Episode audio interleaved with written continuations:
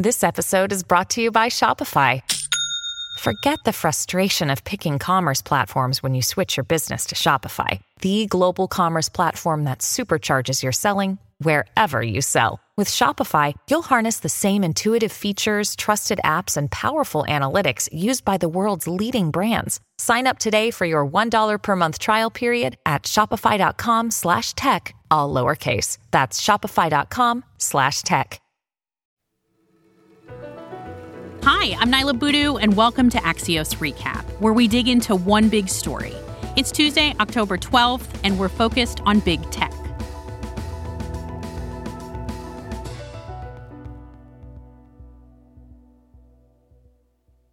Senators at the Facebook hearing last week used an analogy we've all heard before. Big tech is having a big tobacco moment. How do they compare? Well, the first lawsuits against tobacco companies were in the 1950s, and it took decades for meaningful reform for a product that still causes more than 400,000 deaths each year. Are the harmful effects of social media sites like Facebook and Instagram that clear cut? In a moment, Ina Fried on the challenges to regulating big tech. And we're joined now by Axios' chief technology correspondent, Ina Fried, with more on that analogy of how big tech really compares to big tobacco. Hey, Ina. Hi, Niala. Let's first start with Is this a fair comparison? Why are people making this? I think it's a somewhat fair comparison. I think it's not totally apt.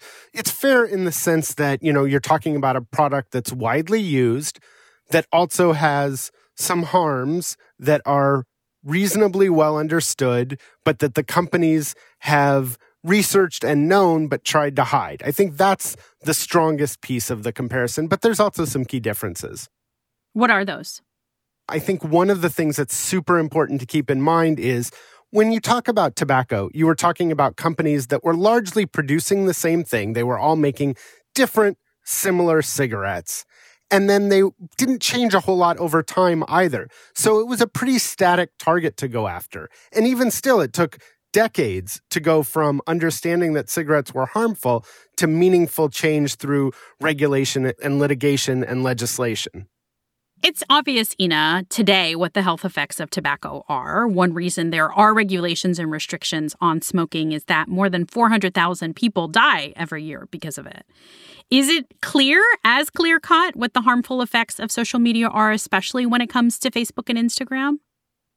It's not. I mean, when we talk about the harms, there's some element of addiction, which again, I think is where people get the parallels that people are constantly checking their phones. But the harms are more diffuse and they're often contributory. Are they making people, you know, young teens with potential for eating disorders, are they making them more likely to develop actual eating disorders? Is it furthering divisiveness? So, in a lot of cases, social media is an accelerant, whereas with tobacco, that was the problem. Like, it wasn't like smoking was making you a little bit more likely, it was significantly harming health. And I think that's going to be the tricky part. And the other piece that's really difficult here is you don't have a First Amendment issue when it comes to smoking. I mean, you have a little bit of individual choice that certainly came up as an argument, but here you're going to have the First Amendment as well as Section 230, this Internet Communications Law, as hurdles to both regulation, legislation, and even lawsuits. Because you mentioned Section 230, Ina, can you explain what we need to know about that? Section 230 is this piece of the broader internet communications law that basically protects online publishers that put out information. It basically says they're not responsible in most cases for these individual postings. And I do think we'll see this challenged. I think we will see people say social media isn't just posting it, it's amplifying it, it's making sure far more people see it but it is going to have a tough hurdle with both this specific Section 230 of this law as well as the broader First Amendment issues at play. What other challenges do you think there are in terms of quantifying the effect of social media, in terms of just gathering data about this? It was hard even in the tobacco days to say yes you know this person got lung cancer they probably got it from smoking but how do you prove it? It's much tougher when we're talking about technology because how do you say that someone was radicalized by social media or you know how do you quantify the harms of anti-vaccine or covid misinformation? It's going to be really tricky to say social media is exactly responsible for this. I think it's going to take some creative approaches that we probably haven't seen yet in any of these fields. And remember, with tobacco, it was a mix of regulation from the FDA, laws from Congress, and private lawsuits. And I think we will see the same combination of all three with tech, but I do think we're likely to take longer.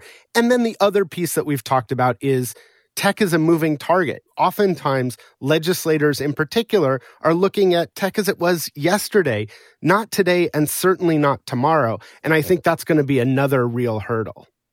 You mentioned litigation. I was surprised to learn that the first lawsuits against tobacco companies started back in the 1950s. What role do you think litigation will play in regulating these big technology companies? Well, we've seen in the past that legislation is a piece of it, regulation is a piece of it, but that private lawsuits by other companies or by individuals can have a big impact, not just with tobacco, but also in technology. Microsoft in its heyday was facing lawsuits not only from the government, who was seeking to crack down on what it saw as abusive monopolistic practices, but also from other companies that were harmed, from individuals who feel that they've overpaid. I think we will see litigation play a role, but again, what exactly do you sue Facebook for? It's pretty tricky these days to say Facebook is why my family member got COVID. Even if you can prove they saw misinformation, there's TV, there's other forces at play. So I do think we'll see it. I do think the interesting angle that I'm looking for is do we see people sue Facebook or other technology companies saying that while Section 230 and the First Amendment protected your right to post this, your algorithm, your harmful algorithm that didn't weed out misinformation caused this specific harm. And again, I think this will be a tough case to prove, but I do think it will be something that's tried and it will be interesting to see how courts react to it first because they have to decide if it's even within legal limits and then juries after that. Ina, this whole conversation is making me realize that it's sort of the hindsight of history that we think there was uniform consensus around cigarettes, and that's because it's been all of our lifetimes. What stage are we at with big tech? Yeah. So if you think about it, I mean, my whole lifetime, and I'm not that young anymore, we knew cigarettes were bad for you. There wasn't a question. And there was still in my childhood, you know, people smoked on planes, there were ashtrays in restaurants, people smoked a lot of places. So it was a long time not just to settle on the fact that there was clear harm, but to do something about it. We're still in a different stage with social media. We're still having debates of is it more harmful than helpful? What are the harms? So we're still in the very early stages. And I think the, the piece of the big tobacco analogy that's most sobering is just how long it took to regulate tobacco, which had pretty clear harms. Again, the product wasn't changing very fast, and it was pretty much the same. A cigarette you bought from Philip Morris wasn't that different than the one that came from RJ Reynolds in terms of its health impact. We keep talking about big tech and focusing on Facebook or Instagram. Do we also see other social media as culprits like TikTok? Big tech is this unfortunate term that we tend to throw around, and I'm guilty of this too. Really, we should be talking about social media in this case, in which case we absolutely should be including TikTok.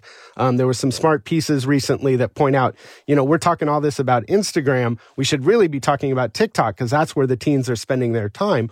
Or if what we mean by big tech is Apple and Amazon and Google, which we often do in the antitrust context, those are each separate. And that's also what makes this really tricky is if you're talking about the harms of facebook you're talking about a really different issue than when you're talking about whether apple or google have monopoly power over their app stores or whether amazon has too much control in retail. These are really different things. So you don't have the clear cut similarities that you had with big tobacco where all the companies were the same. What are you expecting to see next when it comes to regulating facebook I think the thing that's most in our future is more hearings. And the reason hearings are so attractive to legislators is they don't actually have to agree. They can each have problems with Facebook, and a hearing lets them all air all kinds of grievances. So you might hear about one thing from Democrats, you'll hear about anti conservative bias from a lot of Republicans. in order to have legislation, in order for them to move forward, they'd have to agree on what the problem is. And today they don't even agree on that. And more tricky, they'd have to agree on a solution. And lots of people who know big tech is a problem, who know social media has its problems, aren't real clear on what the right solutions are, especially if you're going to do it through legislation, again, where you've got the First Amendment, you've got Section 230, and other things. Axios' chief technology correspondent, author of the daily Axios login newsletter, Ina Fried. Thank you, Ina. Thanks, Niala. Welcome back. Here's what we're watching today. Is it the end of the customer is always right? Service workers across the country are fed up with customer behavior, writes Axios business reporter Hope King. And it's not just that. What's the knock on effect for our economic recovery? You can hear lots more about that tomorrow on our morning podcast, Axios Today. And we're done. I'm Niala Boodhoo. Thanks for listening. Stay safe, and we're back tomorrow with another Axios recap.